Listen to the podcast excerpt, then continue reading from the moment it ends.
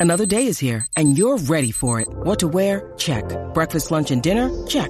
Planning for what's next and how to save for it? That's where Bank of America can help.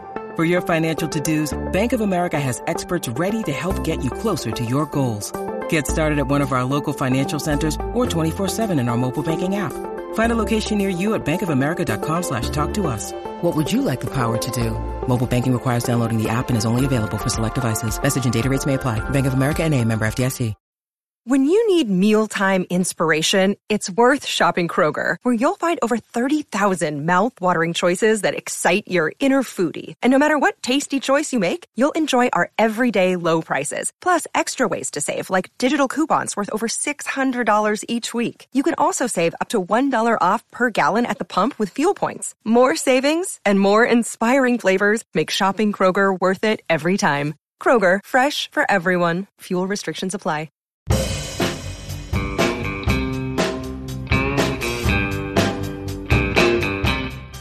Hello and welcome to the Browns Blitz. Today is Tuesday, June 27th. This is episode number 204. I am your host, Rod Bloom. Joining me today is my brother, Jeff. Hey, Jeff, how are things going? Going good, Rod. How are things down your way? Um, pretty good. Um, we actually got a little bit of rain. So, uh, yeah, and um, I've had a couple free meals lately, so I'm pretty Yeah. pretty happy about that. So yeah, Nice. yeah, things are going good. Pretty Cool. pretty stoked. So so yeah. So let's uh let's bring our guest in. Get things rolling here. Our guest, um, coming back from uh we'll just say it's a long hiatus and we're talking this might be might be a record for the show. He's last on in October of 2020. So we're going on three years is Joey Myers. You can follow him at JPM63504. Joey, how's it going tonight? Oh, it's n- better now that I'm talking to you guys.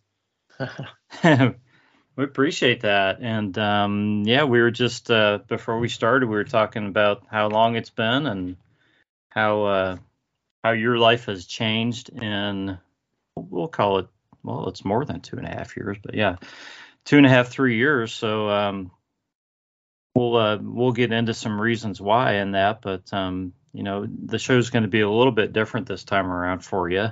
But uh, um, you were in school last time, and now you're out of school. Correct. I graduated uh May, just this past May. Excellent. So uh, so what are you what are you up to now? Uh, right now I'm just working retail full time. I got a pretty gig, d- good gig doing that. Uh, even though my degree is in sports broadcasting, I'm still trying to figure out if I want to venture into that uh realm or if I just want to, as much as it pains me to say because I spent money on a degree for it, but kind of do it more of a uh, hobby and do a podcast type or just do it on my own type of deal. Gotcha. Okay, well, we're glad to have you back. And one of the main differences tonight is uh, you will be able to take part in the Blitz Beverages segment uh, from as far as what you're drinking might be a little bit different this time because uh, I think you, you said you think you were drinking a sweet tea last time. So, uh, Yeah, I think I was drinking an Arnie last time. okay. Well, why don't you tell us what you're drinking this time? Tonight I am drinking, it's called Blake's Hard Cider American Apple. Okay. So I'm a big cider guy and uh saw this at the store. I was like, you know what? I'll give it a shot. So So, so how's the apple? um very appley. I, I could taste the apple a lot. It's eight percent alcohol, so Okay. It's, is that a flavor you normally gravitate toward, or do you go to other other fruits? um apple and strawberry are my two top ones to go with. Okay. I'm I'm not a big cider guy, I'm more beer guy, but I've had um and I, I've had a couple of pineapple ciders that were just really Okay. good. So so yeah, just curious if you if you like those or not. Yeah, I I rather have any chance I get to have a cider beer. I'll rather have that than a normal beer. It's just I don't know. Cider I like a little bit more. You know, whatever you like is cool. And this is a safe zone for beverages. so, uh, so Jeff, is there anything you want to share with us during the segment? Well, it's my my new thing now is uh, flavored waters. So you know, I'm kind of living on the edge here and, and making my own.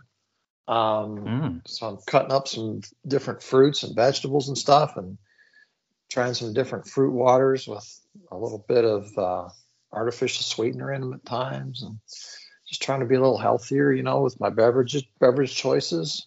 Um, but tonight it's just plain old water. ah, okay.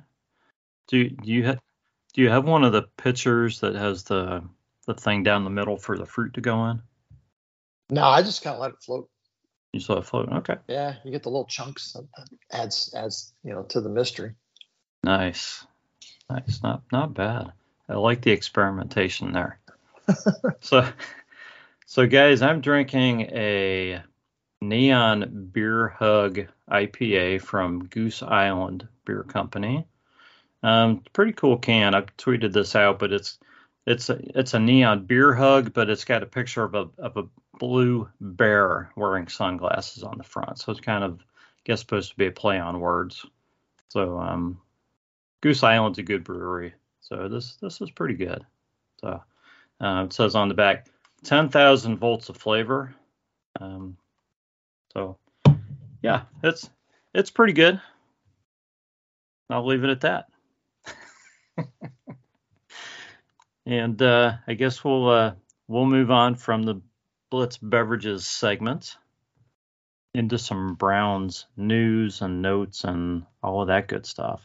So I don't know, guys. It seems like we keep recycling news because there's nothing out there. Jeez, and you know, I, I look through and what can we talk about, and it's like I hope we're oh, not going to talk about DeAndre Hopkins again tonight.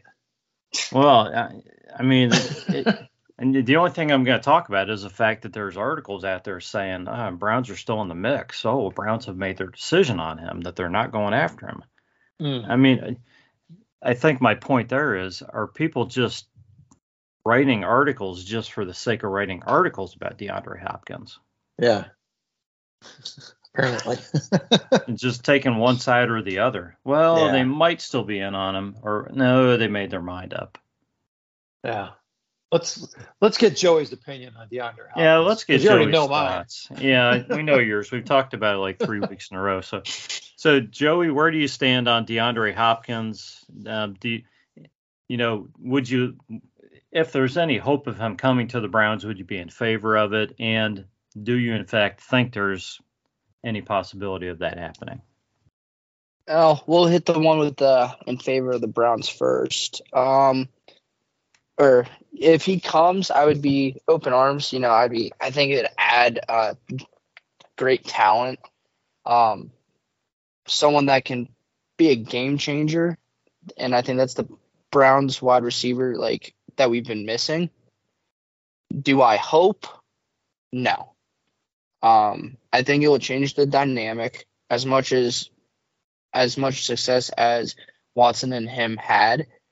I think adding him to the wide receiver room is just going to make a you know a great wide receiver room right now even more cluttered.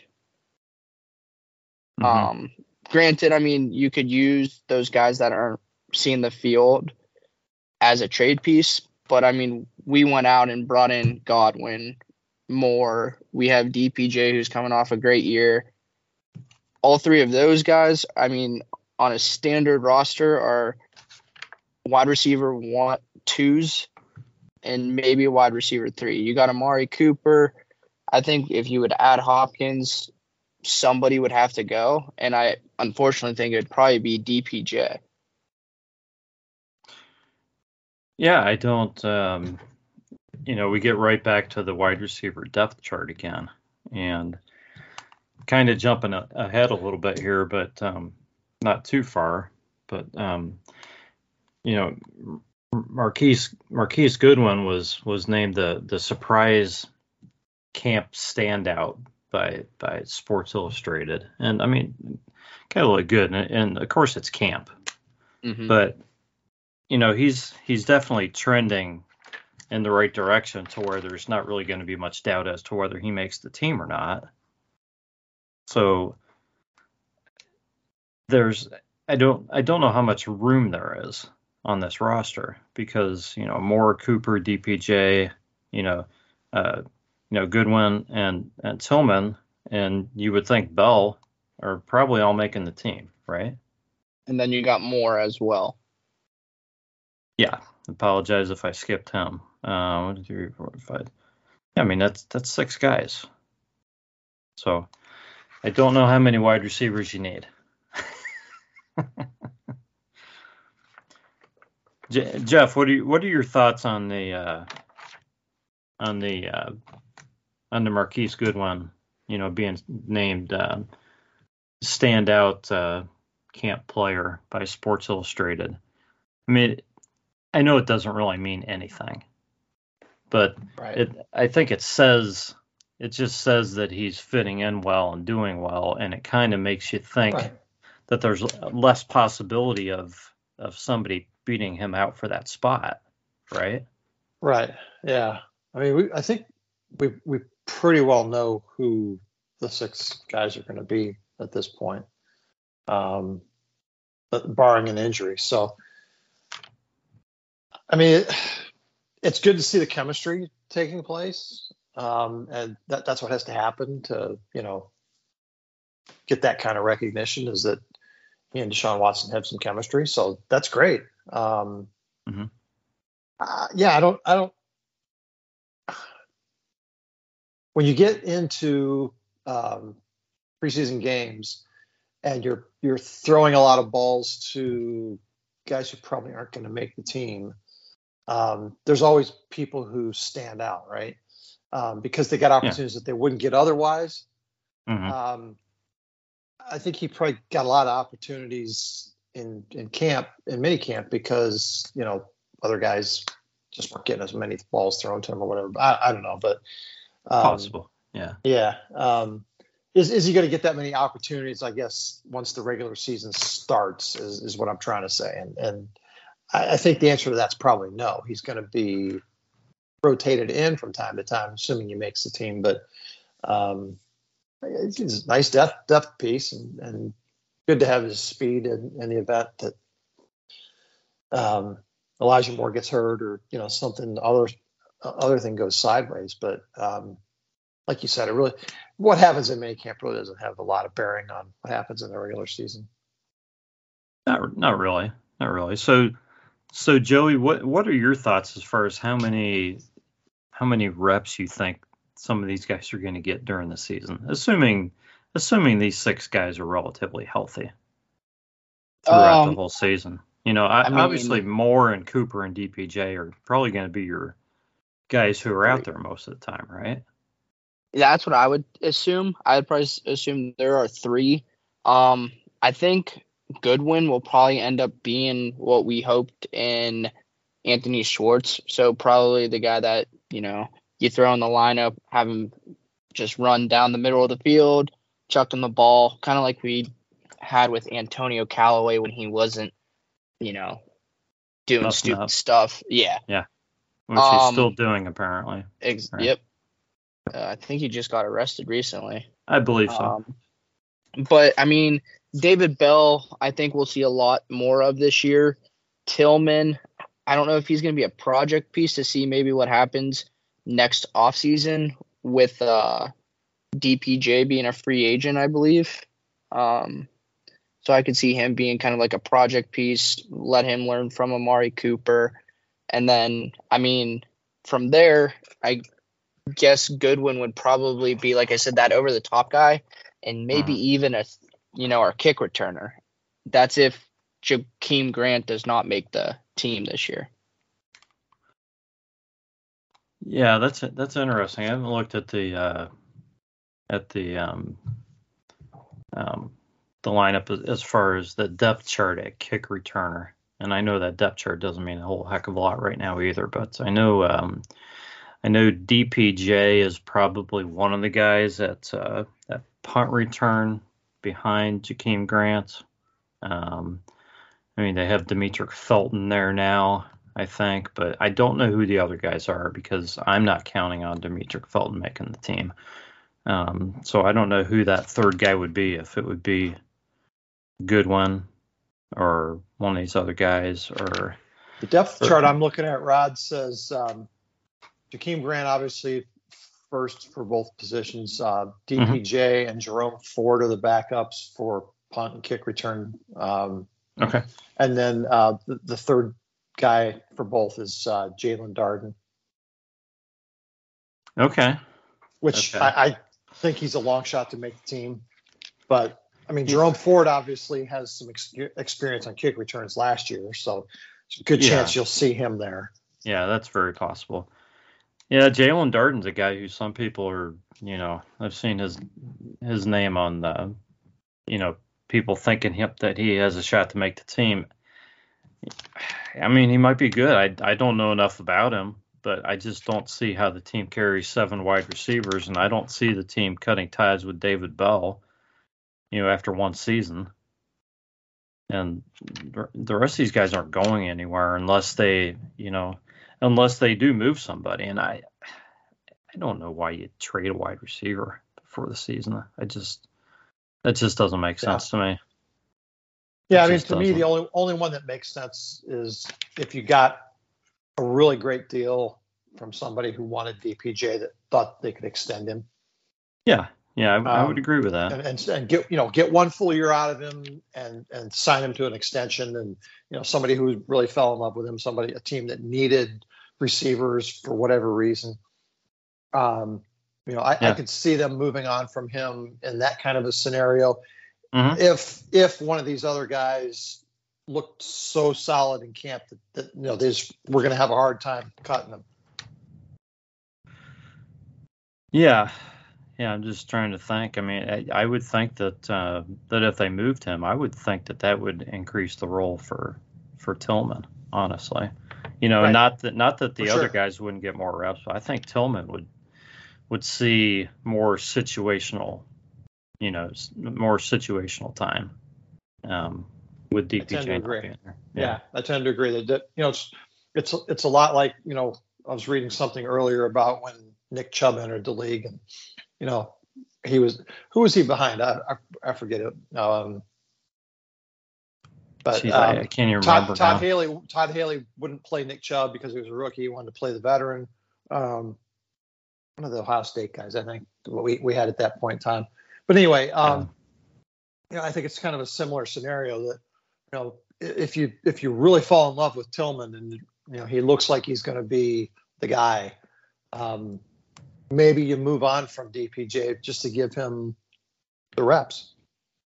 Yeah, let, let him have uh, you know 200 snaps as a rookie or whatever right. instead yeah. of 20. yeah, yeah. I mean, it's a long shot, but I, I think as far as you know, late or mid round picks for wide receivers go, I think he's got a better chance of that happening than the guys we've taken in the two prior drafts. Oh yeah, yeah, definitely. Yeah, I, that, I would uh, agree 100. percent That Ohio State running back was, I believe, Carlos Hyde. Carlos Hyde, that's, yeah. Yep, that's who I was trying to think of. Thanks, thanks, Joey. And Carlos Hyde was a solid back, but I think most of us felt like Nick Chubb deserved more than three carries a game. Right. Which is what he got for. That's what he averaged for like those first what five or six games. Mm-hmm. Until until um trying to remember it was really until they moved on from Carlos Hyde, wasn't mm-hmm. was it mm-hmm. not? They traded Carlos Hyde before Nick yeah. Chubb ever had a game where he had more than ten carries. Yeah, mm-hmm. yeah, yeah. Um, it just didn't make sense. Right. Um, but yeah, but that's not uncommon with NFL coaches. You know, they they they want to play veterans. They they don't want to put their job on the line by playing rookies. Yeah, yeah. Even when your rookie is Nick Chubb. So okay. yeah. What can you say?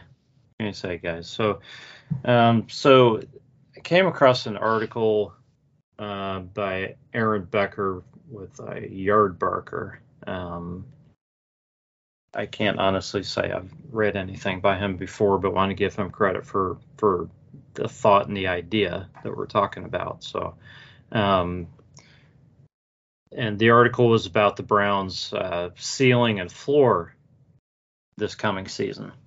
Mm-hmm. You know uh, what he thought was the the most games and and the fewest games that that they that they might win. So, don't know if either of you guys saw this. Um, if you weren't scanning a bunch of news items today, you probably missed it. So yeah. Um, so, anyways, I I thought I'd let you guys both throw out your numbers first, and then I'll let you know what he what he had. So, so Joey, let's start with you. What what do you see as the Browns' ceiling? You know, the most wins you could realistically see this team, or the most wins unrealistically you could see this team winning, however you want to look at it, and and then the the fewest. Uh, I personally think the Browns' ceiling is probably 12. Okay. And what do you um, think? What do you think about the floor? Floor eight. I mean, there's some easy game, easy. Well, I shouldn't say easy games because no game's easy for the Browns. They like to make things difficult, but I mean, there's definitely some games on the schedule that should, you know, just be an easy win off of just on paper. On paper. So. Yeah. Yeah. Hmm. Yeah. That paper might change over the months, but as far I mean, as I have, which games are easy, but yeah, no, I, I agree with you. Yeah. I have said the Browns are. I don't think they'll win the division, but I think they're going to make the playoffs, and I think they're going to be a wild card team. So, how many wins do you think they need to be that wild card team? I'm thinking 11. Okay. I, yeah, I would agree with you there. So, so you've you have 12 as a ceiling and eight as a floor. Correct. So, yeah, that's. I mean, that's uh that's kind of narrow as to how many you know wins I'll have. I'm not saying you're wrong. Um, Jeff, I'm a little little less optimistic. I think um, I'm going to go ceiling 11. I think probably the best we can hope for from a playoff perspective is that we do sneak into a wild card. Um, I think it's going to be really hard for us to win our division. Um, like we've talked, Rod, about how the schedule is set up. Mm front loaded in the division. Um, and I think our best football is probably going to be in November and December, not in the early months of the season. So, yeah, best case scenario I think for this team this year is that you know we find our stride midway through the season, win a bunch of games late, and sneak into a wild card with 11 wins. Um, I think worst case scenario we probably end up around seven wins again um, because we have a lot of the same kinds of problems that historically this team is known to have. Um, issues with injuries, issues with the ball bouncing the wrong way, um, issues with players not playing, you know, every snap or wh- whatever else might happen. Um, and I'm going to go with seven because I don't even want to think about what it would mean if it's less than that. yeah, yeah, and I, I, I think you guys are right around where I would I would go. I would I would like to think that 12 is possible. I mean, tw- for for them to win 12, everything has to go right. You know, they have to get some bounces.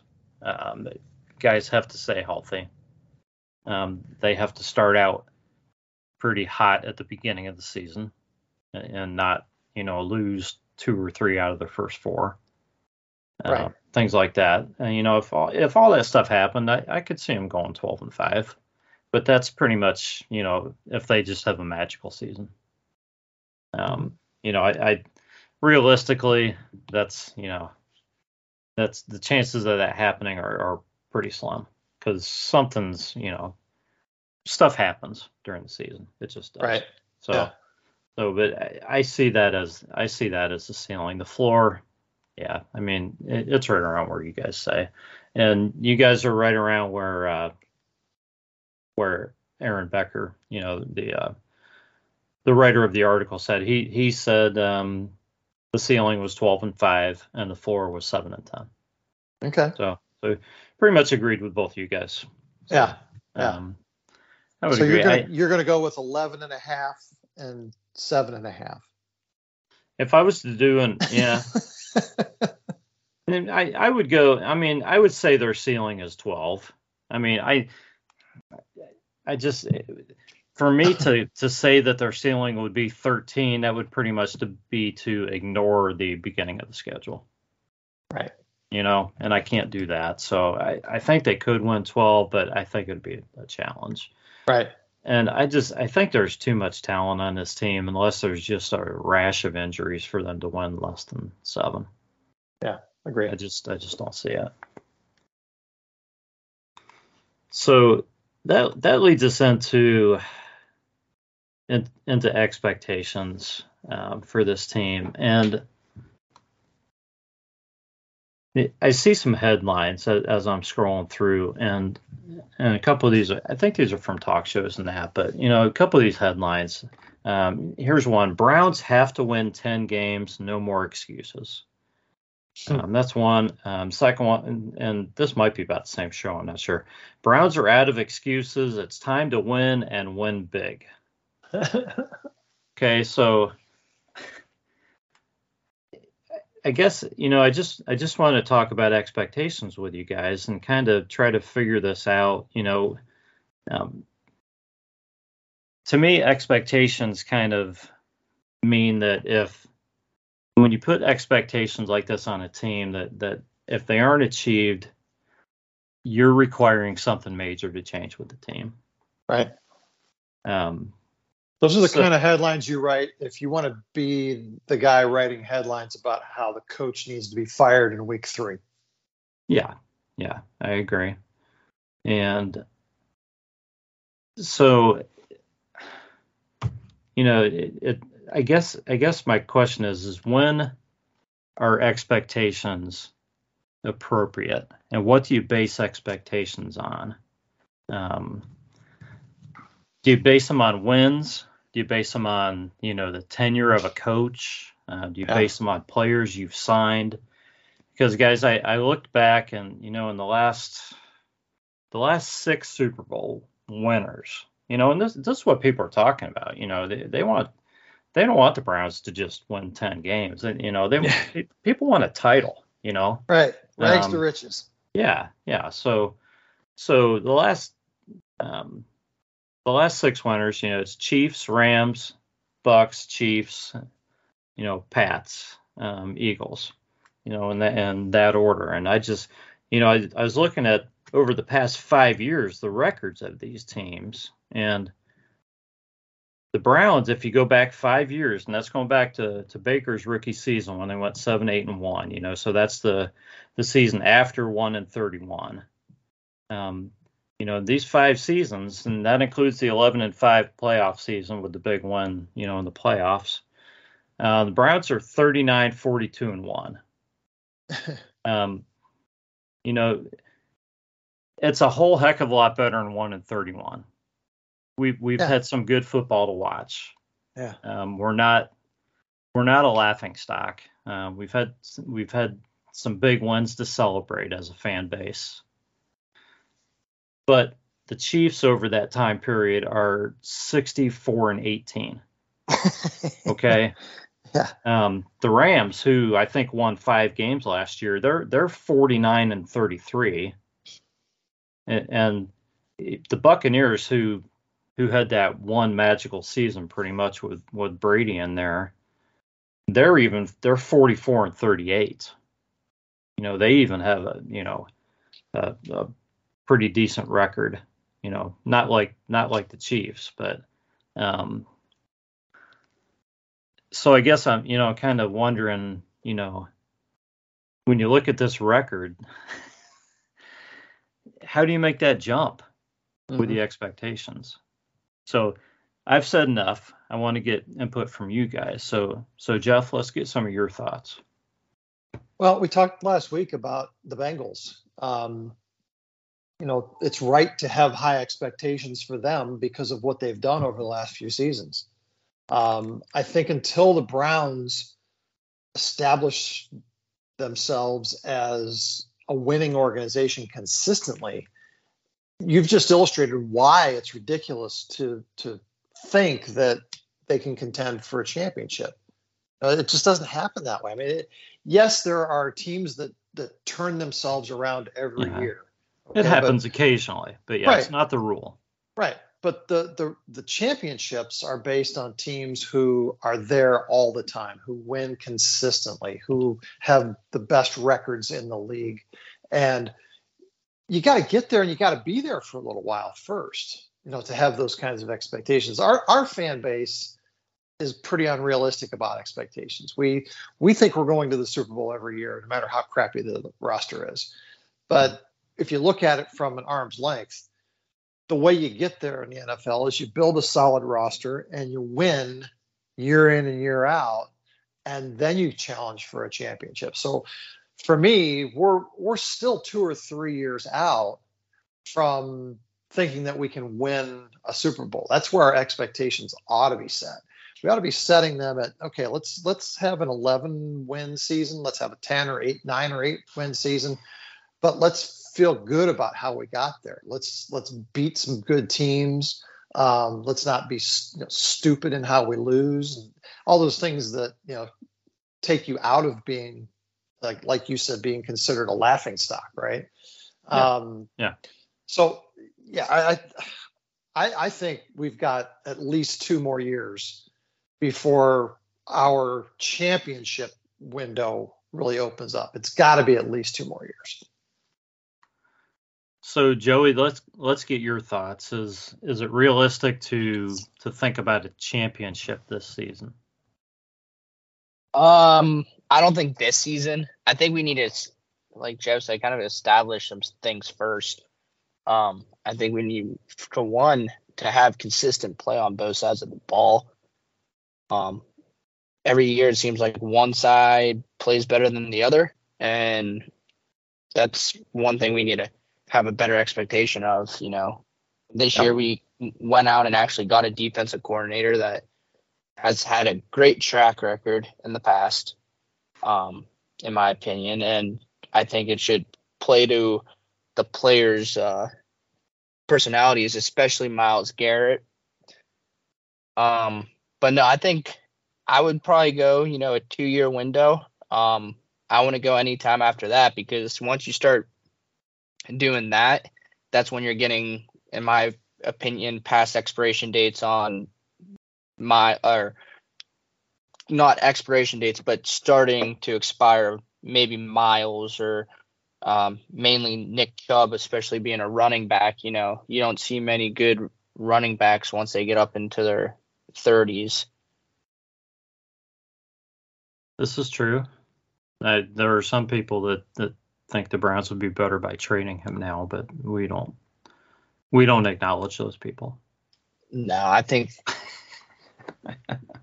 those people are probably the same people that want to re-sign Kareem Hunt. Well, yeah, I mean, yeah, you make a good point. Um, I mean, yeah, your your uh, your core can change over that period of time, so it it puts, I, I guess, the longer the time period to get to that that that uh, window where you feel like you're able to contend for you know whatever it is a couple two three seasons. You know the more the more uh, pressure i guess you're putting on your gm to to keep the core together and to add missing you know the missing pieces each season. But you know i think we have a pretty good gm too so um you know i, I feel like even if we did lose some pieces. I you know it seems like he's pretty capable of uh, you know of adding players back in, and we the Browns are going to start getting some number one draft picks back, you know, or, or not getting them back. Um, they will start having some first round draft picks after after next season. Is that right? Or one more there one, one, more, more draft. Yeah. Yeah, yeah I think they traded 25 away, so they would have to get next year would be 26, I believe. Okay. Yeah. Um, but yeah, so I think yeah, I, th- I think they'll have some first rounders as you know as that uh, window starts to you know get out there and you have some contracts going to where they can kind of kind of retool in some other ways too. So, um, but you know, I mean, you have to you have to think if if a guy like Myles does get away or a guy like Nick Chubb does get away, um, that's freeing up a lot of money too that you can do other things with. And I'm not saying that it's favorable to let guys like that go, but worst case, if it does happen, you're you're probably adding a compensatory pick, um, and you're and you're freeing up a lot of cap space too. So um, with a good GM, you're gonna you're gonna find a way to keep things going because you, you have other guys around them. So so you can't really look at oh we only have you know this period of time because that's when our players contracts up. I think you have to have some faith in your GM too. Right. So I do uh, think it's. Go ahead. Oh, sorry. I was gonna say I do think it's to uh, that point. It's about the GM that I think it's helping out a lot that he's making Cleveland a destination. Like I feel like a lot more free agents are coming, look giving at least Cleveland a chance, and I think you know our front office and I think having Stefanski in as a coach compared to the coaches in the past in the front office in the past is a huge reason why I think the Browns window, instead of it being five to seven years or five to 10 years away from now, is a lot sooner. Yeah. Um, yeah, I agree with you. Let's get, I want to get your thoughts on this, Jeff, because um, Cleveland being a destination, first of all, do you believe that? Um, some of the, the free agents that have come to Cleveland, have they come here because they want to be here? Um, has it been because of the contracts, or has it been because they want to be here for some other reason? You know, the players, the coach, um, the defensive coordinator. Um, mm-hmm. what what are your thoughts? And we'll kind of just look at this offseason in particular. I'm going to give you the the first three reasons that that players choose to come to Cleveland. And these are in order, okay? Number one is money. Number two is money. Number three is money. Yeah. Would agree. we pay more than every other team in the league to get free agents to come here um, because of our history. I mean, the the next biggest factor for players is winning, right? They want to win championships. Um, and the, the chances of us doing that anytime soon are remote. So unless you're throwing bags of money at guys, they're not coming here because, you know, we have beautiful beaches or, you know, because, because, you know, the, they, they love our, you know, our stadium or our, our training room or whatever, or our coaching staff. I mean, all teams have that stuff. Um, so we need to we need to win to change that, and, and then I think Cleveland becomes a destination. I mean, if if Philadelphia can be a destination, Cleveland can be a destination, right? But it's about winning. This is true. Um, yeah, I, am trying to think of, of the contracts. I, mean, I know uh, uh, Dalvin Tomlinson signed a real big, real big deal. Yep. Fifty-seven you, million. Yeah, but do you feel like the Browns had to overpay for the other guys, or are they pretty much paying market price like a lot of the other teams? Because several seasons ago, I agree with you. Um, Cleveland had to pay more than just about anybody else to get somebody to come here. Right. I just don't know if that's improving at all. Yeah. It's probably getting a little bit better. I mean, there, there have been some guys who have, who have said, you know, I, I want to play with Myles Garrett. I want to play with Deshaun Watson. Um, you know, so so I'm sure we're, we're starting to see a certain amount of that because of the, the quality of our roster. Um, Yeah. But it's not like anybody's taking you know discounts to come here. No. Do you agree with that, uh, Joey, as far as the money goes? I think, yeah, I do. I mean, I think they're maybe paying a little over market price, but I mean, when we're signing somebody to a five year X amount of dollar deal, and then you turn around and two years goes by, and that deal we signed that player, the next closest player to him is signing that same deal, but it's sixty million dollars more. I mean, I think the Browns are just setting a lot in the stage. Like, I feel like they set the quarterback market, and you see all these teams paying, you know, outrageous amounts for that now. Um, yeah, the Browns definitely, uh, definitely set the quarterback market. I, I'm just sitting here thinking about other podcasts and how often they are slandering Cleveland when they're Yeah. talking about what their quarterback's being paid. Right. I bet, I bet it's a, I bet it's a riot. Yeah, just listening to it. Um, but yeah, that that is one example where the Browns paid paid extra or paid a ton of money. You know, I don't know if they, um, I don't know if that deal gets done if they don't pay all that and do that guaranteed deal for for Watson.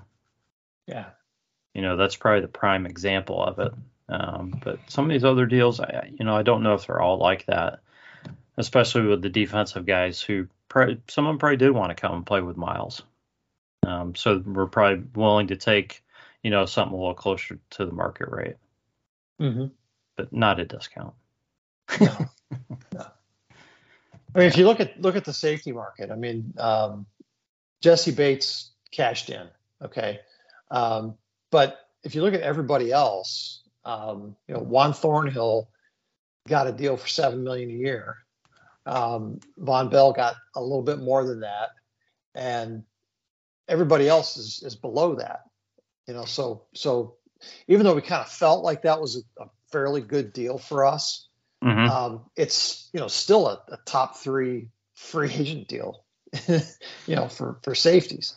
Um, uh, Tomlinson top two, you know, so we're Yeah. we're having to pay at least going market rate to get guys to come here, and I, I don't see how that changes until we you know establish ourselves as a, a place where guys want to come to win. Um, yeah, I would agree with you, but I, I also think the Browns, they added some some of the top players too. Well, sure, know? yeah, So, um, in because order to, to do that, you know, you say what you will about about our ownership um you know they have ponied up for some big contracts They have. They have, yeah. Um, yeah, I just I think Tomlinson and you know, um, yeah, I, you know, I, I just I just don't think he was going to sign anywhere for for probably less than what he got. So um, he he knew his market. So so yeah. Um, guys, I think it's time to break out the Browns and Cleveland sports trivia. okay I haven't done this in a while We haven't done this in a while, so we'll do a couple questions here before we before we close up. Hopefully, it's uh post two thousand because that's all I may know. We'll try to give you some softballs here. uh, Um, yeah, Joey, let's let's go with this one. I Need to hold this by the light. Jeez, where's my light? Where's my staff? Give me give me some light, guys. Um,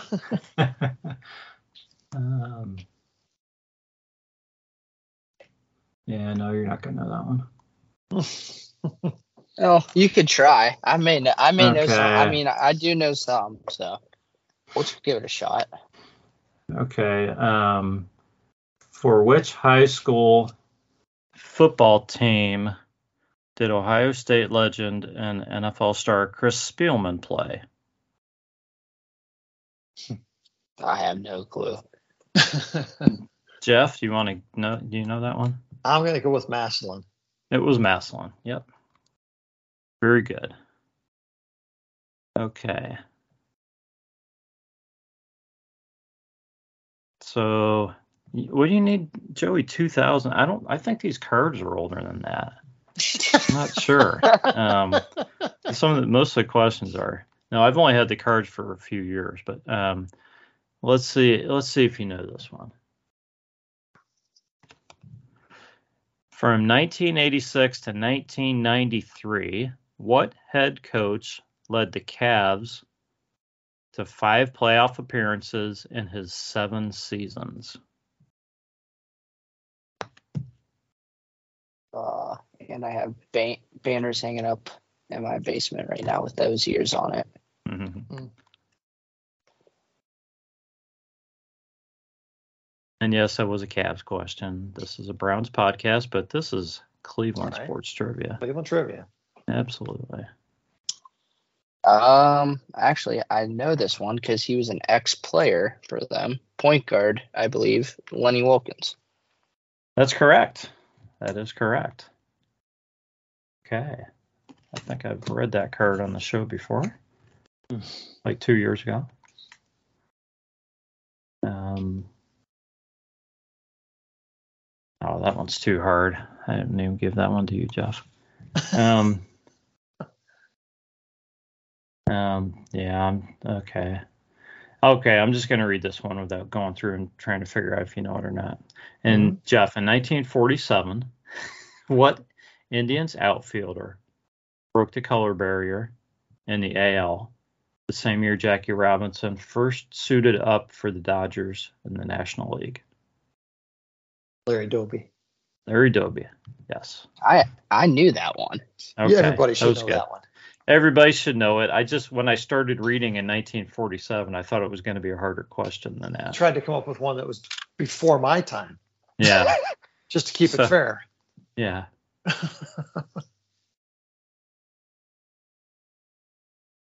Okay. All right, Joey, you're gonna we'll go with number with A here.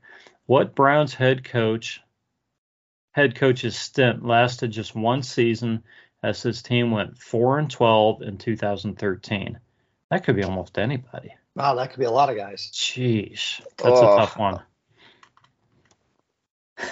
that's too hard.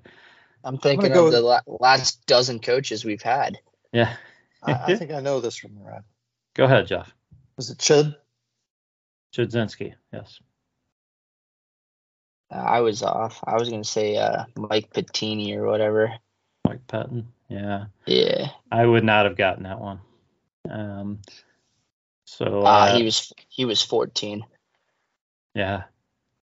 What Browns linebacker went on to star in NBC's Saved by the Bell, the college years as resident director Mike Rogers?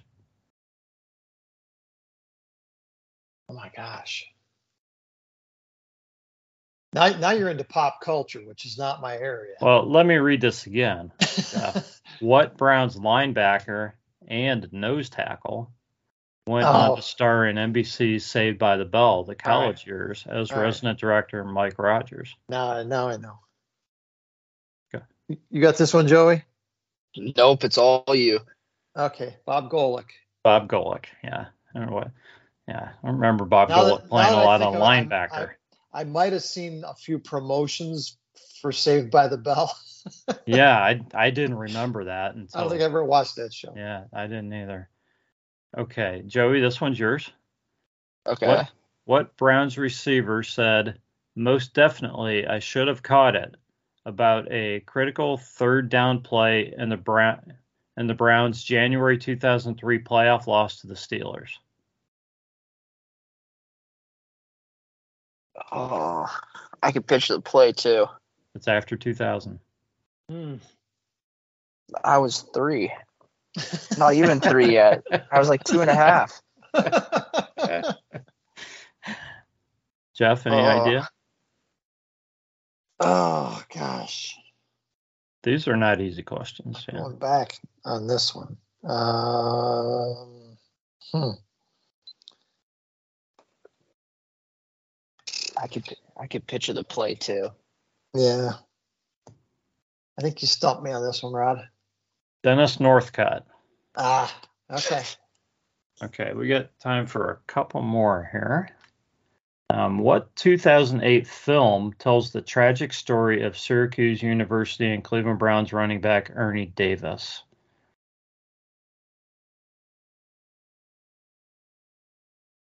Hmm. Just a side note, I have this movie on DVD. I've never watched it. it's like on my list of things to do that I never get to. I think I know this. I think I know it. I don't. You can go first, Jeff. See if I'm I- wrong. Was it The Express? Called The Express. The Express, the Ernie Davis story. Yeah. Yeah, yeah, yeah. Yeah. Okay. So we'll just do these four and then we'll I'm call it. surprised I knew that one. Okay, what what Barberton native and John Carroll grad was briefly the youngest head coach in the NFL when he took over the Denver Broncos in 2009?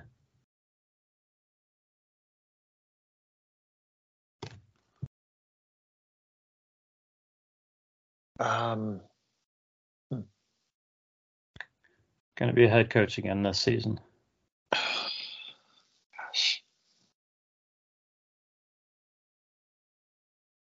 This is a Or he's yeah, he's currently a head coach. I think he will. Yeah. gosh, I'm drawing a blank. This is a second generation guy, right? No, it's not. No? No, he was actually he was actually a head coach. He took a head coaching gig last year, I should say. Okay. Okay. Again, I don't know But- this one. Josh McDaniels, the Cleveland Really? He's guy. from Cleveland? He's from Cleveland. Yeah, I missed that part. Hmm. Yeah. Interesting. Um, okay, what Beatles Beatles song served as entrance music for Indians reliever Steve Olin as a tribute to his sidearm underhand delivery? Yeah. Um, Joey, any any thoughts on this one? I know Uh, Do you- Steve Do Steve you even Olin know the name Steve Olin? Steve Olin and the Beatles are both before your time. Right. uh, I'm sure I have a baseball card of him from my dad. But Thinking of the Beatles and their songs, if I would it, I'm just throwing this out there. Is it Yellow Submarine? It is Yellow Submarine. That, that's how you some- play games like this. Yeah, Yeah. you- the, the answer's right there in the clue, just like Yeah. Jeopardy. Yeah, that's right. I suck Speaking of Jeopardy. did you did you notice? Did you see tonight's Jeopardy episode, Rod? Um, there was actually a Cleveland question in the sports category. trying to remember what it was. Yeah, it was. Um, what is the fan base called that that uh, sits in the end end zone? Uh, something to that effect. It was yeah, the dog pound. I don't think I. We had Jeopardy on. The Jeopardy we had on was a repeat. So Hmm. I don't know. I don't know if our station was messed up. I don't remember seeing that one though. Yeah. Yeah. Okay, guys, last one. What Browns cornerback was named to four straight Pro Bowls in the 1980s All Decade team after getting his start in the USFL? You want, you want to let Joey start on this one, Jeff? Sure. Because Jeff probably knows it. Uh, I only know like. Huh. Yeah, I have no clue. Okay. So, Jeff, you want to give him the answer? I'm pretty sure it's Frank Minifield. It is Frank Minifield. Yes. Ah, I knew it wasn't Hanford because he was a draft pick. Yeah. that's what Yeah. I, I was gonna say. Ha- Hanford. Yeah, he was a draft pick, and Minifield started in the USFL. Yeah. Yeah. Wow. You guys did pretty good. I mean, those were not, um, Not those were not easy questions. a Some of them. So yeah, Yeah. Yeah. nice Now I have to go study like I'm back in college. you know what? Just we just we we learn this stuff over time, Joey. It's osmosis, you know, just from being immersed in the Cleveland sports scene for so long. and from watching games, I mean, we, Right. you know, See, we, um, see, but you guys had better Cleveland moments so far in your compared to me. Well, that's very true. well, yeah. I mean, I had just the Browns for 20 years, and they haven't been anything special as of Well, late. we got to watch maybe them in the Two 80s. seasons. You know, Yeah. we got to watch them in the 80s. So I mean, we got some heartbreak with that, but we got to see some great teams and some great players too. You, So- you've you've been, you've seen some good basketball. You've seen some good baseball along the way. It's just the football team has let you down. And that's the thing. I'm the I'm a bigger football fan than anything. Yeah. Right. Right. I don't even get the try. I don't even get the Guardians games anymore. So Yeah, me either. Yeah, I, I don't. Uh, yeah, I don't get Guardians games down here. Very, very rarely do I get to see the Guardians play. That's Mhm. unfortunate, but yeah. So, so uh, yeah, guys, let's uh, let's get some closing thoughts and um, and we'll uh, we'll get out of here. So, uh, so Joey, we appreciate you. Uh, we appreciate you coming back. I mean, after after three years, I mean, almost three years pretty cool to have you back and and talk again. So uh so yeah, maybe uh yeah, maybe next time we won't we won't wait quite three years. I was gonna say let's not keep it as long as a hiatus because Yeah. I do enjoy coming around and you know just Yeah. talking sports. So Sounds good. Um any closing thoughts you want to leave leave the listeners with? no, I I hope it's a good year for all, and if everybody goes to a game this year to have fun. Um, but hopefully the Browns are something special, and they don't uh, leave us crying every Sunday mid afternoon, or s- Sunday mid afternoon, even Mondays. Into matter. Monday or, or Yeah. later. Heck, Let's hope all, not. the all seven days. Yeah, let's hope not. So that's Joey Myers. You can follow him at JPM63504. Jeff, do you have closing thoughts for for us tonight? Well, last week, Rod, we talked a little bit about who some of the surprise cuts were, and you know maybe we'll spend a little bit more time on this in the future as we get closer to picking a roster. But I just want to put a couple of dark horses in there early for guys that I think might make the team that people really wouldn't expect to have them make the team. Sure. Um, and they're they're both um, UDFA's. Um, Oh, obvious, okay. obviously, I mean, last year we just had one UDFA make it um, in Bell, um, but I think this year Ronnie Hickman is going to get that fourth safety spot, and that's probably not a big reach. We we need a fourth safety, and he's probably the Mhm. guy with the most talent. Um, but the guy that I'm I'm going to make my dark horse to make the roster is uh, Mohamoud Diabate. I think Jacob Phillips gets cut, and they probably keep either Adams or Kunaszyk as a special teams guy, and Diabate's got a huge amount of upside. So if he has a great camp, I think he's got a good shot at making the linebacker room, and that would surprise some people. Yeah, is he is he one of the guys they they paid a decent bonus to to sign? He does, yeah, he does have so. a quarter million bucks in guaranteed money. Yeah, yeah, So- that it wouldn't surprise me. Wouldn't Yeah. surprise me. Um, yeah, some some guys like Jacob Phillips. I mean, it, it just it depends how the Browns see it. Yep. You know, so it, it's do they see that Jacob Phillips just hasn't been healthy enough to show what he can do, or do they feel like they've just been waiting too long on him? So Yeah. we'll, we'll check back in a few months and see if either one of those guys ends up on the roster. I I like the picks. Definitely like the picks. So so uh so that's uh that's my brother Jeff. You can follow him at Sloop Doggy Dog if you dare. and this has been the Browns Blitz. We thank you for listening and we will catch you next time.